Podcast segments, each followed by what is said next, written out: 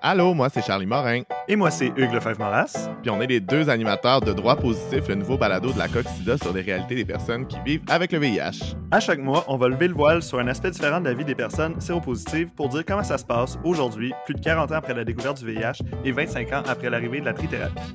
On va entre autres parler du dévoilement du statut sérologique au VIH. Il y a eu comme un moment où je pensais, bon, ben, je l'ai dit au maximum de personnes que je pouvais, je n'ai plus à le refaire. Mais il faut s'attendre que dans la vie, ben, il y a des nouvelles personnes qu'on rencontre, puis il faut faire l'exercice. On va aussi parler de comment ça se passe sur les applis de rencontre quand on est séropo. En fait, moi, j'éduquais surtout les gens qui m'envoyaient des insultes. je leur disais, regarde, écoute, être séropositif, ça veut dire ça. Et on a aussi des épisodes prévus sur l'immigration et le VIH, les relations amoureuses, comment choisir de révéler ou pas à nos collègues qu'on a le VIH, puis plein d'autres belles affaires. Fait que manquez pas ça, c'est à compter du 21 septembre sur toutes les plateformes de balado. À bientôt tout le monde! Bye!